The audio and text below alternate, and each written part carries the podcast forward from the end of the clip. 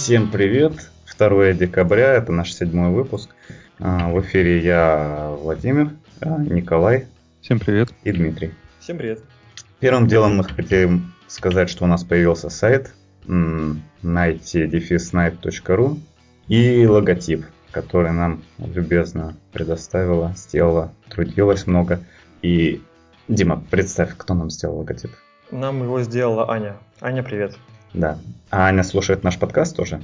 Не исключено, что где-нибудь из-под полы, под подушкой ночью она этим занимается. Ну тогда, Аня, привет. В любом случае, спасибо.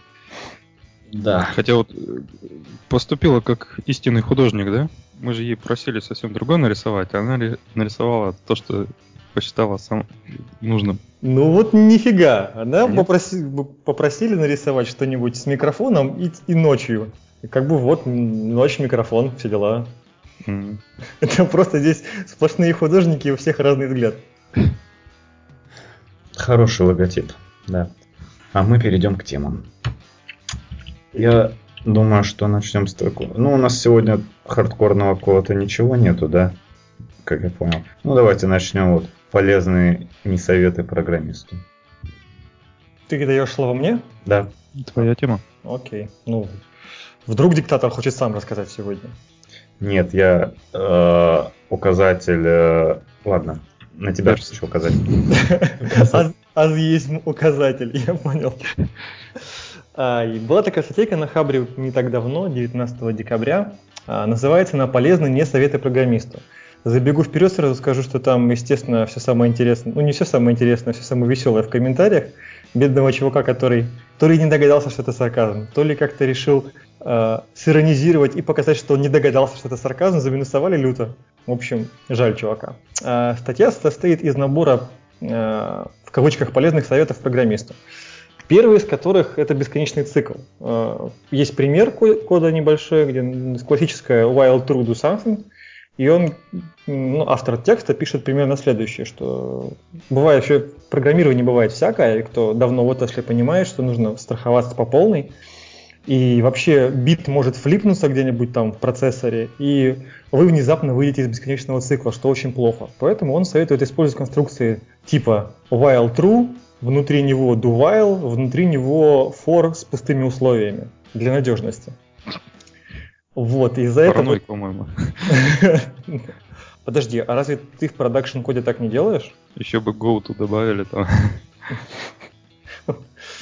А, далее, что-то интересного. Он еще очень советует... А, вот мне еще очень понравился его совет номер два про установку фигурной скобки. Вы же знаете, что ведутся бесконечные споры о том, что правильно ставить скобку, фигурную скобку после ифа там, в Java там, или в C или в C++, неважно, на следующей строке или в той же строке. А, автор говорит, что на основе его многолетнего опыта, в кавычках многолетнего, он решил, что лучше всего сделать так, чтобы были довольны все и ставить две пары скобок. Одну на строчке, другую за ней. И закрывать две фигурные скобки после, собственно говоря, тела ифа. А я три ставлю. Я там еще после второй скобки тап делаю, третью ставлю. А тап ты зачем делаешь? В этого тоже есть какой-то смысл? Ну, некоторые любят там блок, чтобы был со смещением. И, ну, в общем, if в одной позиции, а код в другой позиции, и поэтому у кода своя скобочка есть. Да, слушай, ты прав. Если ставить три скобки, то, наверное, мы сможем удовлетворить чаяние всех разработчиков. Интересно, а какой-то еще кейс можно покрыть? Хочется четвертую пару скобок. Слушайте, по-моему, так появился Lisp. Четвертая пара скобок появится, когда мы else допишем. Ну, в смысле четвертая? Не просто умножится на два количество скобок. Угу. Также автор советует не бояться использовать ассемблерные ставки, потому что это работает очень быстро. Вот, а переносимость на самом деле по большому счету никому не нужна. А, ну, еще из интересного, конечно же, короткие емкие имена А, Б, ББ, ЦЦ, э, смешение camel кейса и snake кейса, то есть и заглавными через подчеркивание – чтобы опять же были довольны все. И еще он очень сильно советует, и я с ним тут полностью солидарен, что кроме, что кроме всего прочего, в таком случае нужно еще в имени переменной указывать ее тип, чтобы каждый раз не бегать по всему редактору и не искать, какого же типа эта переменная, а всегда, чтобы сразу было видно. Если это, не дай бог, поинтер, то нужно обязательно указать, что это именно поинтер. Начинается с двух подчеркиваний. Ну, кстати, вот на самом деле это вполне может быть полезным советом, на мой взгляд, при программировании на C. На C? Да. Там же строгая типизация, зачем это там? Затем, чтобы сразу видеть. Может использовать нормальный редактор просто. Программисты на C не пишут нормальных редакторов. И прошу прощения, я сейчас, наверное, обидел очень большое количество людей. Я искренне извиняюсь. А, дефайны. Дефайны это здорово. Если вы пришли, учились писать на каком-нибудь Паскале, а потом пришли в C и вам очень неудобно, то, конечно же, нужно сразу заменить открывающуюся фигурную скобку на begin, а закрывающуюся на end. И сразу производительность возрастет в разы.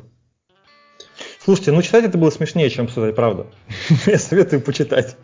А Может где быть, веселее. пункт про табы, пробелы, или это сюда не входит? Это, господи, сейчас заговорился. Это, это Коля просто привносит крупицу, еще, еще лишнюю крупицу истины в этот текст. Ну, в смысле, Вова говорит, что должен быть пункт, что использовать одновременно и табы, и пробелы.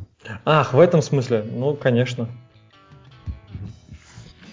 Так. Причем сдви- сдвигать не просто на два пробела, а на пробел, тап пробел сразу. Так Коля, по-моему, так и делает, сказал. Ну, да, нам всем стоит у Коли поучиться. А что там веселого в комментариях? Да ну в комментариях сплошные минусы и холивары на тему «У вас нет чувства юмора, нет, это у вас нет чувства юмора». А, ну, ну да, больше тут, собственно, ничего и нет. А, ну и веселая картинка, где Микки Маус выкалывает тебе глаза. Бу. Так, ладно. Тогда, Коля, расскажи нам свою тему про помощники вроде Siri, Google Now, Now заменят собой приложение. Это как? Но это всего лишь мнение, которое высказали э, журналисты T-Journal. В общем, они считают, что предложи- приложений как бы много, все они реализуют только узкую фу- функциональность, и как бы получается, чтобы тебе всеми ими пользоваться, ты должен их все ставить, знать, какие приложения что делают. А, ну, то есть это как бы уже проблема такая. И вот они считают, что вот эти вот пом- помощники умные помогут решить эту проблему, так как они будут запускать, ну как э, пользоваться функционалом этих, они как они должны пользоваться функционалом этих приложений и отдавать ответы пользователю. Ну, то есть это еще один такой уровень абстракции.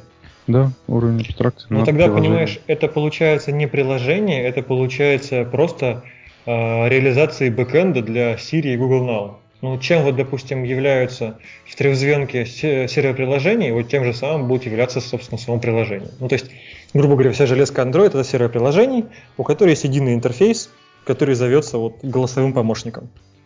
Ну да, получается. Интерфейс будет голосовой помощник. В бэкэнде крутятся приложения, да? А, а пальчиком потыкать в телефон не? Уже не круто? Но просто каждое приложение ты должен изучить, там, где, где какая кнопочка находится. А тут сказал помощнику, я хочу вот то-то. И он там уже все понял, сходил, по- по- покликал. Слушай, Коля, мне это напоминает старый анекдот, который заканчивается словами, чтобы, чем- чтобы вы русские не делали, лишь бы, лишь бы дороги не ремонтировать. Может, все-таки писать нормальные приложения, а не заниматься хрентовичем. Ну, и вообще, и как бы приложение, особенно там на, на телефончике, оно должно быть с очень интуитивно понятным интерфейсом. Действительно, есть приложения, которые непонятны. Ну, так может просто плохое приложение, надо пользоваться другим аналогом.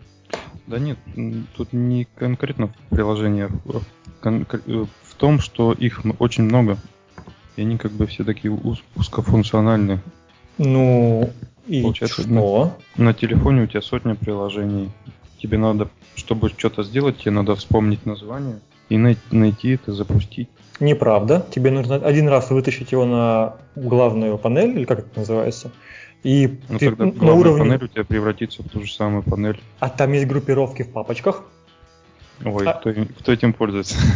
А еще есть специальные приложения, в которые ты вбиваешь первые три буквы приложения, и оно тебе запускает вот нужное.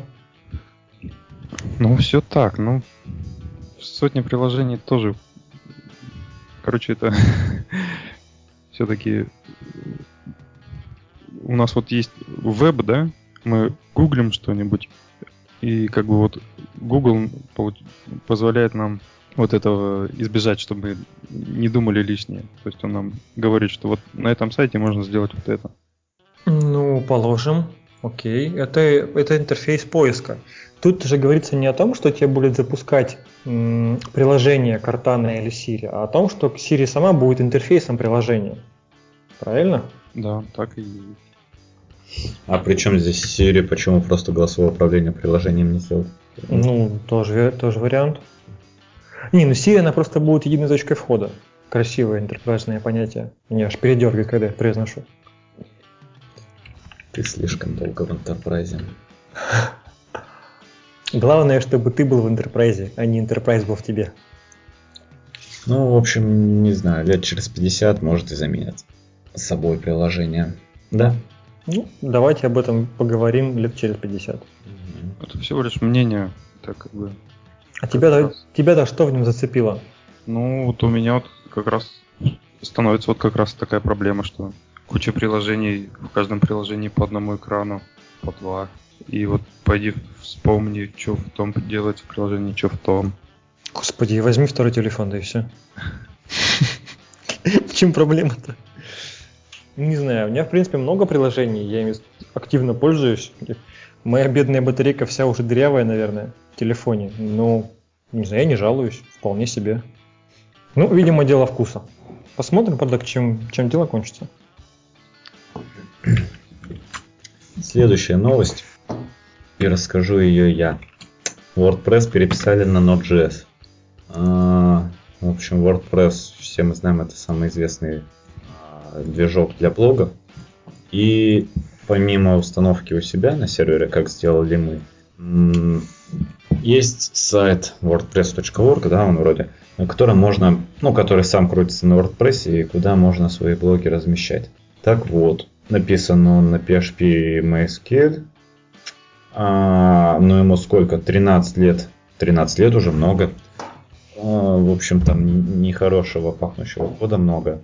И Видимо, ну и все это дело переписали на ноду.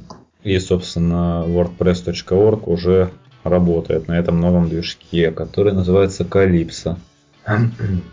Так, а как бы такие сборки, которые, ну, версию у себя разворачивать на сервере, пока не предоставили, как я понял. Вот. Интересный вопрос, то, что преимущество WordPress это куча плагинов, которые включаются и, ну вот, допустим, кстати, я не упомянул, у нас на сайте, у нас появился iTunes, вот, и на сайте есть ссылка на него. И вот, чтобы сделать iTunes, я просто зашел в админку в WordPress и включил плагин «Сделать iTunes». И все стало хорошо. Вот. А на ноде-то такого количества нету. Там вообще плагинов, наверное, пока нет. В общем, неизвестно. Я так ну, спрашивал людей, и кто-то говорит, что хорошо, а кто-то плохо, то что ну, действительно вот сейчас не станет плагинов, и как быть. Да, ты хотел сказать что-то? Ну, вообще, как бы вопрос миграции это такой всегда больной, всегда причем больной в двух местах. В голове и там, где ниже. И тут же есть разные сценарии. Возможно, это, конечно, маловероятно, есть какая-то конвертилка для стандартного какого-то API, чтобы ты что-нибудь запустил, у тебя он там весь твой код переживал, хотя нет, какая-то хрень получается, да? А, а плагины тоже должны были быть написаны на PHP и на MySQL, да? Да, конечно. На PHP там просто, насколько я помню, я не специалист в WordPress, ну там просто подключается этот файл с плагином, который вот человек написал, и он выполняется как бы, ну его на JS никак не сконвертировать. А есть шанс, э, что, допустим, они предоставят какое-то совместимое э, API, и можно будет, как бы дергая то же самое, э, по, по первости запускать плагины ну вот как они есть, а потом потихоньку их переписывать на какой-нибудь там более совершенственный API. То есть, может, они оставили просто хоть, какой-то, хоть какую-то совместимость, какой-нибудь бэкдор? Нет, я думаю, это если можно сделать, то очень сложно, и с этим заморачиваться. Ну как, ну, ну вот представь, у тебя есть приложение на плюсах, а ты хочешь, чтобы плагины у тебя стали не на питоне, как все делают, а на Java. М- Слушай, ну смотря как они общаются, если у них какой-нибудь независимый протокол есть, независимый от реализации, какой-нибудь там протобуф, там, не знаю, или HTTP какой-нибудь REST, ну это вполне себе возможно. А если он использует... Это PHP. Там таких слов не знают, которые ты сейчас сказал. Откуда ты знаешь? Может, знают. Я сам PHP программист, поэтому знаю. Ну вот ты же знаешь такое протобуф. Ну ладно. Ну, вот в каком-то одном из последних подкастов Коля говорил, что на ноде нету продакшн кода. Вот аж WordPress теперь на ноде. Не-не-не-не-не-не. Да, и тогда мы тоже над Колей поиздевались. Правда, сделали так, чтобы он этого не заметил. От греха. Коль, ты вот молчишь, а расскажи нам, что Mozilla окончательно прекращает поддержку Thunderbird. Даже несмотря на то, что это моя тема. Так, ну это же уже Кто здесь? не новость. В смысле, они уже давно ее прекратили. Просто остатки программистов все ее поддерживали, вносили изменения. В смысле? Что еще остатки программистов? Остатки от программистов, ко- которых разорвала эта новость? Ну, я вот не, не понял из новости, это энтузиасты были? В смысле, они на чистом энтузиазме работали и поддерживали Thunderbird? Или нет? Я из новости не понял, это были энтузиасты или сумасшедшие? Подожди, я не понял тебя. Ну, Mozilla официально поддерживал э, С 12 развал года. Thunderbird. разработчики из Mozilla. И, собственно, новость в том, что... А, подожди, вот, да. С 2012 года Mozilla отстранилась от разработки и осуществляет лишь сборку, адаптацию движка, устранение уязвимостей. Все новшества разрабатываются независимыми разработчиками. М, А теперь они даже собирать отказываются. Да, по их словам, это отнимает у Mozilla слишком много сил. Ну, что-то они вообще, ну, за них все делают, а они еще и... Не, ну это же всякие... Какой-нибудь там Continuous Integration тоже же нужно поддерживать. Представляешь, по сколько платформ им нужно собирать? Это тебе не 5 долларов в месяц на DigitalOcean. Тем более, Mozilla, а это же тоже не коммерческая организация, они же тоже сами деньги ищут. Помню я цифру, точнее, не помню я цифру, ско- сколько Google платил а, Firefox за то, чтобы быть поисковиком по умолчанию.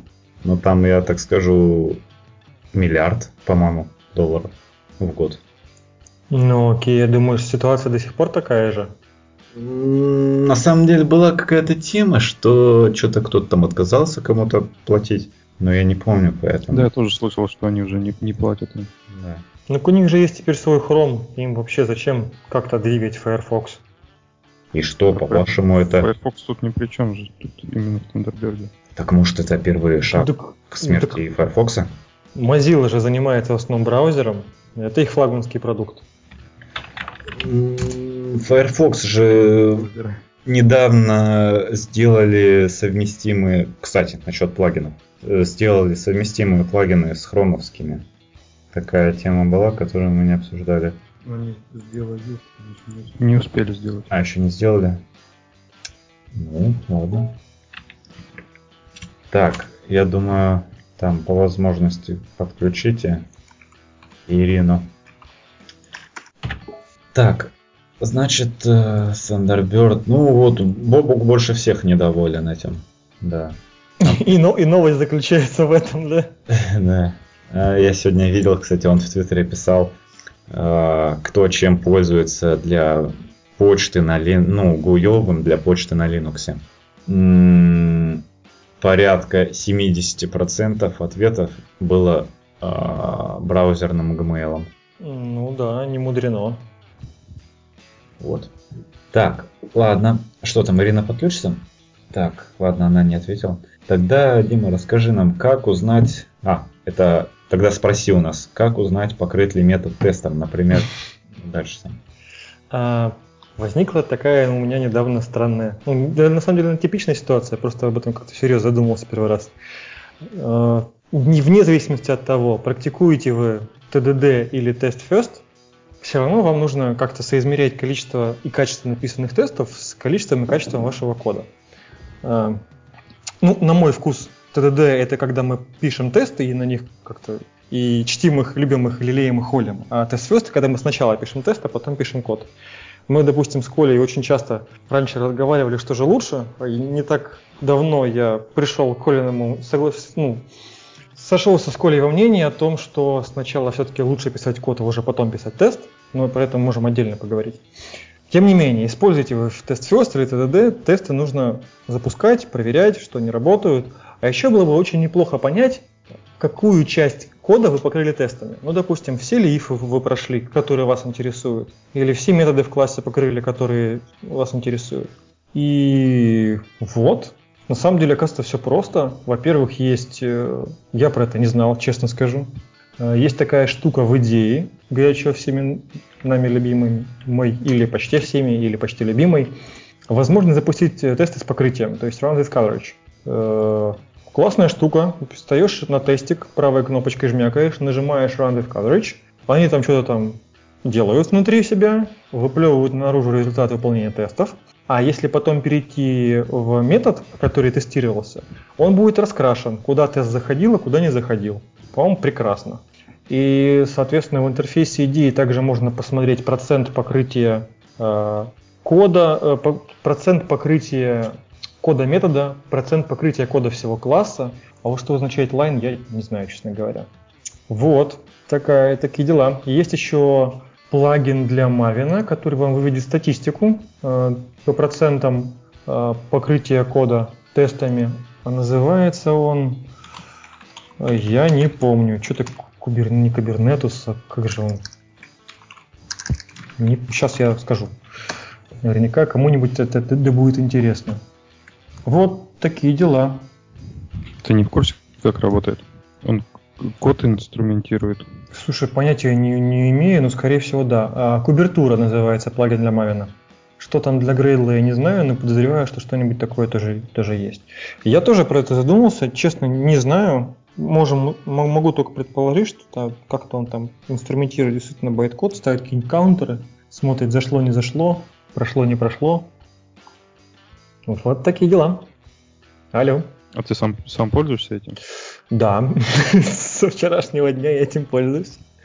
Очень прикольно, мне нравится. У тебя в коде есть ифы? У меня в коде... Ну, опять же, да, это, кстати, интересный вопрос. Вот если, допустим, вы тестируете какой-нибудь стрим, вот что с ним сделать? Ну, зашло тебе в стрим, а у тебя там стрим на стриме и стримом погоняет. Как эту балайку протестировать? Ты можешь посмотреть только на вход и на выход, и где-нибудь, и, ну или поймать exception по дороге, если тебе что-нибудь обломилось. Действительно, есть вещи, которые тестировать просто, есть вещи, которые тестировать сложно, но, по крайней мере, это поможет тебе понять, а, вызывался вообще метод или не вызывался. Ведь многие тесты, они на самом деле перекрывают себя. Ну, то есть ты тестируешь метод, допустим, у тебя есть метод А, который вызывает метод Б. И если А это только маленькая обертка над Б, которая там как-нибудь обрабатывает параметры, не знаю, допустим, на null ах проверяет, да, и вызывает метод B, то, скорее всего, тесты для метода B у тебя покрывают почти целиком метод А, и потому что вы тестировать-то, собственно, не надо. Или можно написать там один какой-нибудь крохотный тест на него и забыть про него вообще. По-моему, это может быть очень, очень полезно. По крайней мере, я, увидев, что у меня тестами покрыто, я немного изменил код, в, ну, который тестировал. Выкинул там пару оберток над некоторыми методами и стал их просто вызывать напрямую, выкинув несколько тестов, которые делали, в принципе, практически одно и то же. И тестировали фактически, практически один и тот же код.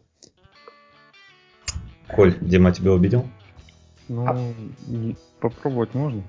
А в чем я должен был убедить? И я, честно говоря, ни разу этим не пользовался. Обычно сам, если у тебя есть в коде if, то у тебя, значит, есть два теста на, на true и на false. А здесь, получается, ты запускаешь тесты и хоба-на, ты не написал тест для else. Наверное, видимо, поможет от, отловить такие случаи. Ну, я на самом деле нисколько не призываю заниматься стопроцентным покрытием кода.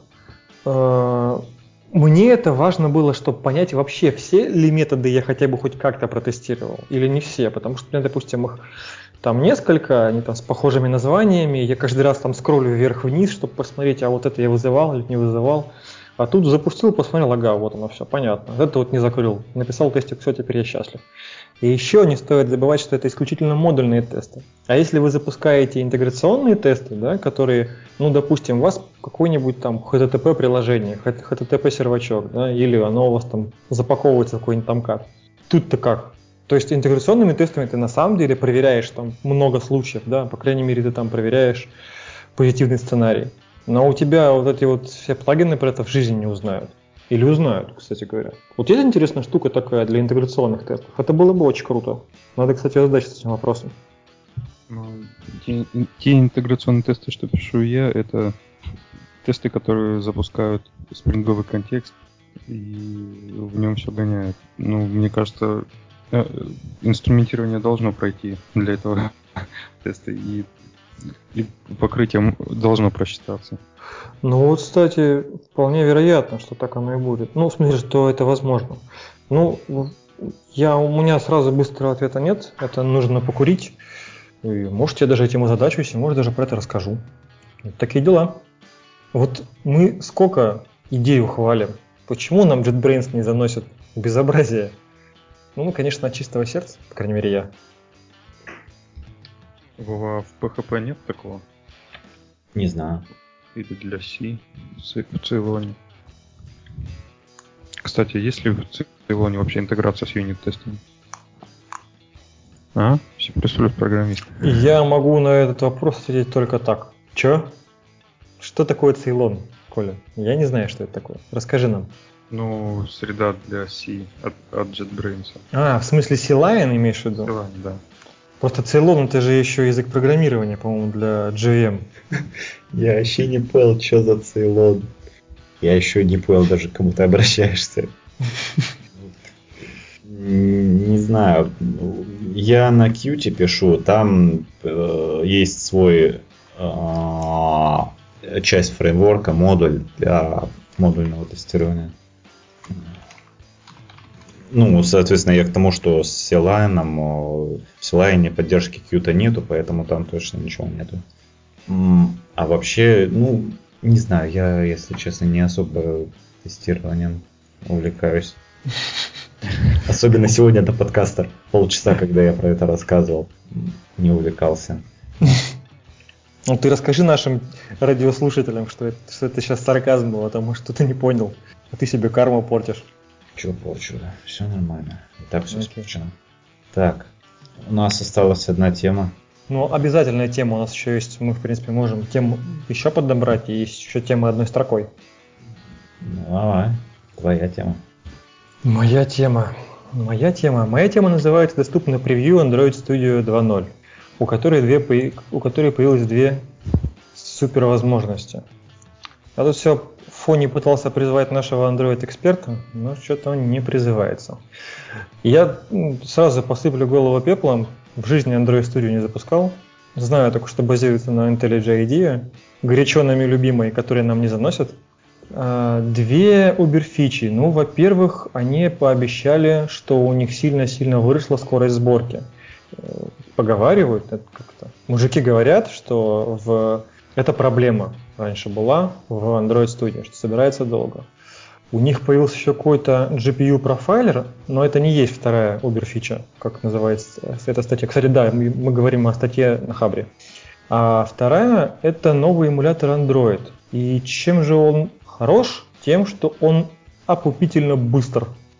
А, раньше, дескать, не было хороших решений, было, была версия на VirtualBox, была какая-то версия от Microsoft, поставляющая, поставляющаяся вместе с Visual Studio. Но вот теперь настало нам счастье. К нам пришел честный, ну, не как честный, православный эмулятор от э, самой Android Studio, и жизнь станет веселой, цветастой, а не скучной и однообразной и медленной. Не знаю, кто из этого монолога что-то вынес, но я могу складываться ощущение, что стало, стало лучше. Ну и, кстати говоря, Android Studio апнулась до второй мажорной версии – это, видимо, чего-то означает. Хотя у справедливости ради политика обновление версий у JetBrains, она завязана на период времени. То есть каждый год выходит очередная версия идеи, так что, может быть, у Android Studio это также. А кто вообще занимается разработкой Android Studio? Кто-нибудь знает? Есть какая-нибудь информация? Это делает Google или это делает э, JetBrains? Насколько я помню, Google. Ну, то есть, типа, ну, IntelliJ это же JetBrains, они им какую-то опишку отдают или как, или open source, ну, или и просто э, теперь контрибьютор главный идет до Google. Это же, скорее всего, open source штука. По-любому же. Ну, Android Studio. Да ладно, в смысле? Думаешь, нет? Лицензия Apache 2.0. Ну да, open source. Ну, вот такие дела. Подожди, интересно, я не понял. Ну, ну, написано Apache 2.0 лицензия. И написано, что да, вот свободно распространяемая среда разработки. С исходниками, что ли? Ну, как расп- распространяется Community Edition идеи? Тоже, пожалуйста, нас с исходниками. Хочешь качать сборку, хочешь собирай с торцов. Серьезно? Да, конечно. IntelliJ идея Community Edition. Ты дыдыщ, download. Ну... Вот, пожалуйста, free open source, ссылочка на get the source code. А, вот, и... смотри, я на GitHub нашел уже. Ну да, верю. Ну так вот. Ну, в принципе, мы же таким же образом можем и Android Studio найти. Ну, так... Давайте глянем. Ну так вот и получается, что, ну, ну да, на разработчик Google, вот Википедия говорит, Android Studio. А, лицензия, лицензия. Что говорят? Лицензия Pali 2.0. Та-да-да дам. Так, ладно. Здорово, мы рады за Android разработчиков. Ну что, у нас остались темы, которые мы не выбрали. Мы сегодня большие молодцы, быстро пробежались по всем. Ну, если позволите, я бы парочку тем одной строкой озвучил. Давай. А, так, на Хабре была очень неплохая статейка, которая называется «Шпаргалка Java программиста 4» про Java Stream API. Говорить ничего не буду, очень советую посмотреть. Там действительно очень кратко, емко и достаточно доступно написано, что такое стриминг, как с ними жить и главное написано, чего в каком случае использовать. Очень рекомендую. Я сам туда периодически теперь стал заглядывать. Э, вот, пользуйтесь. Классная штука. Написали, кстати говоря, чувак, написал чувак из Люксофта. Так что Люксофту привет и респект. Э, далее э, Посмотрел я недавно очень пристально на Split Boot Reference, мне нужно было его быстренько прочитать. Это тема номер 63. Э, и когда я качнул PDF-ку, посмотрел, что на 143 страницы, сказал, боже мой, я это никогда буду сейчас читать неделю, а оказалось, что читается она за день, потому что написана она просто великолепно. Прям супер. Это просто еще один пример отличной как, документации. Как, как любая документация спринга. Да, на самом деле, я хотел сказать, как, что есть еще другой пример, это, с которым я сталкивался, это документация по RabbitMQ, но разработчик RabbitMQ это Pivotal, как и разработчик Spring. Так что да, корни у них общие. Документация они пишут прям на отлично, очень советую. Э, Пумбурум, что еще интересного? Новости для тех, кто вдруг нас слушает из Санкт-Петербурга. Завтра будет доклад, э, доклад в э, офисе Oracle Дмитрий Чуко, а я говорил в прошлом подкасте. Записываться, скорее всего, уже поздно, места там нету, но будет, я туда схожу, расскажу, что там было интересного. Ну, наверное, наверное, мне больше одной строкой сказать нечего. Вов, а ты не хочешь рассказать про Raspberry Pi что-нибудь? Raspberry Pi Zero. Ну, это новый 5-долларовый Raspberry Pi, который, если первый Raspberry Pi был размером с пачку сигарет, то этот уже практически как коробок спичек. Он, э, он менее производительный, чем Raspberry Pi B+, да, или как там B, последняя версия его называлась, не помню. А... Разве? Ну, по-моему, такой же. Кто? Производительность? Ну, производительность, да. Частота процессора, объем оперативки одинаковый. Я не знаю, я читаю статью. По характеристикам новый компьютер уступает новым Raspberry Pi, но слегка превосходит самую первую версию. Окей. И вот я, насколько помню, у меня, в частности, по-моему, 2 плюс была. Или B плюс. Короче, 1 ГГц ARM 11. на 40% быстрее, чем первый Raspberry Pi. Также 512 мегабайт оперативки и мини HDMI, microSD, microUSB, один microUSB, я так понял. Раньше-то два USB было. А, не, я читать не умею. Два разъема microUSB. А что такое нераспаянный GPIO на 40 контактов? Ну, GPIO это разъем для подключения различных ус... таких расширений, типа там Светодиодики. GPS. Светодиодики. Ну, светодиодики, GPS, ну, в общем, много чего можно туда подключить. Сервоприводы, наверное. А, Так, ну и, в общем, стоит это всего 5 У долларов. него же видеовыхода нету. Правильно? Мини, микро, мини, Почему мини HDMI есть? да? HDMI есть все-таки, да? А, ну ладно, окей. Ну что, штука шикарная, только я до сих пор не понимаю, зачем. Ну, они пытаются сделать, как я понял, такой компьютер, который будет вообще по минимуму стоить. Ну, понимаешь, это же не штука такая, которая, в которой ты провод воткнул, и она работает. Ей что нужно попаять там, что-то там. Чё, не, как раз у Нет, Raspberry Pi не- позиционируется, что там это, это Arduino паять надо. Ну, ладно, меня сейчас плеваться будут, но если что-нибудь нормально... Да нас никто не слушает, то тебе будет приятно. Нет, Raspberry Pi вообще ничего паять не надо. Скачиваешь образ э, с Linux, записываешь его на SD-карту, вставляешь SD-карту, и у тебя все работает в теории. Ну, в частности, вот у меня что-то там с напряжением в последнее время, и, в общем, все сломалось. Говорит, что не может с SD-карты прочитать. То есть у него, получается, постоянной памяти нет никакой, да? Ну, кроме вот слота этой карты. Да, И грузиться он умеет только с нее. То есть нет возможности к нему HDD подрубить, чтобы он там... нет.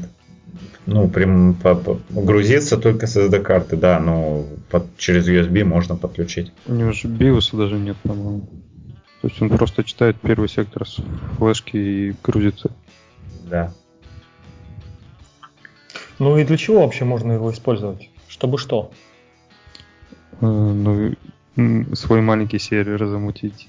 Ну да, вот. Файловый сервер. Ну какой сервер? О чем вы говорите? Ну как, ну вполне сервер. Вот у нас сейчас э, на в нашем, как это сказать-то, квартира. во. В квартире мы сидим с коллегами, и я написал им небольшой такой сервис для анализа. Ну, они там SEOшат помаленьку.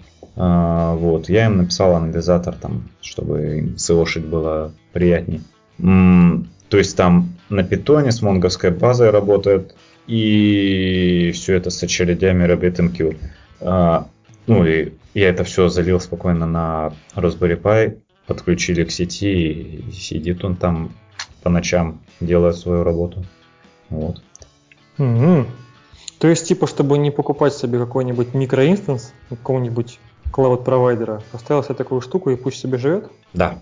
Да ну, много ли ты вы- возьмешь с э, арма? Он же такой... А много ли тебе Это- над- надо выжимать? Ну вот, да. Мне надо слазить там в интернет, ну, разные опишки дернуть, так скажем, и положить это в Монгу. Ну и потом красиво вывести, то есть там HTTP сервер, и все. Вот, отличное применение. Ну слушай, а твоя софтина генерирует логи по-любому, да? Да, И, ну и база тоже у нее как-нибудь, ну хоть немножко, но растет. да.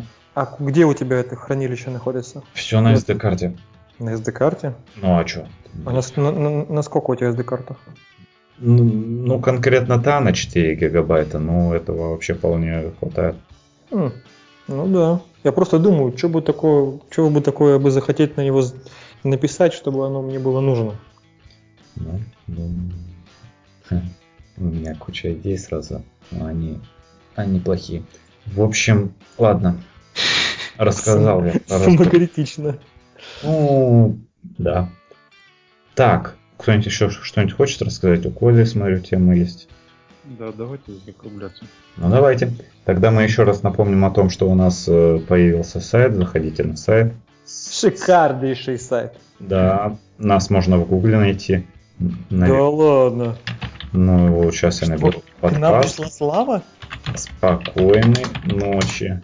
Кстати, да, я не сказал, мы называемся Спокойной ночи. В начале выпуска я не Да. сказал этого. Спокойной ночи. В общем, заходите на наш сайт, подписывайтесь в iTunes, на RSS. Всем пока. Всем Всем пока. спокойной ночи.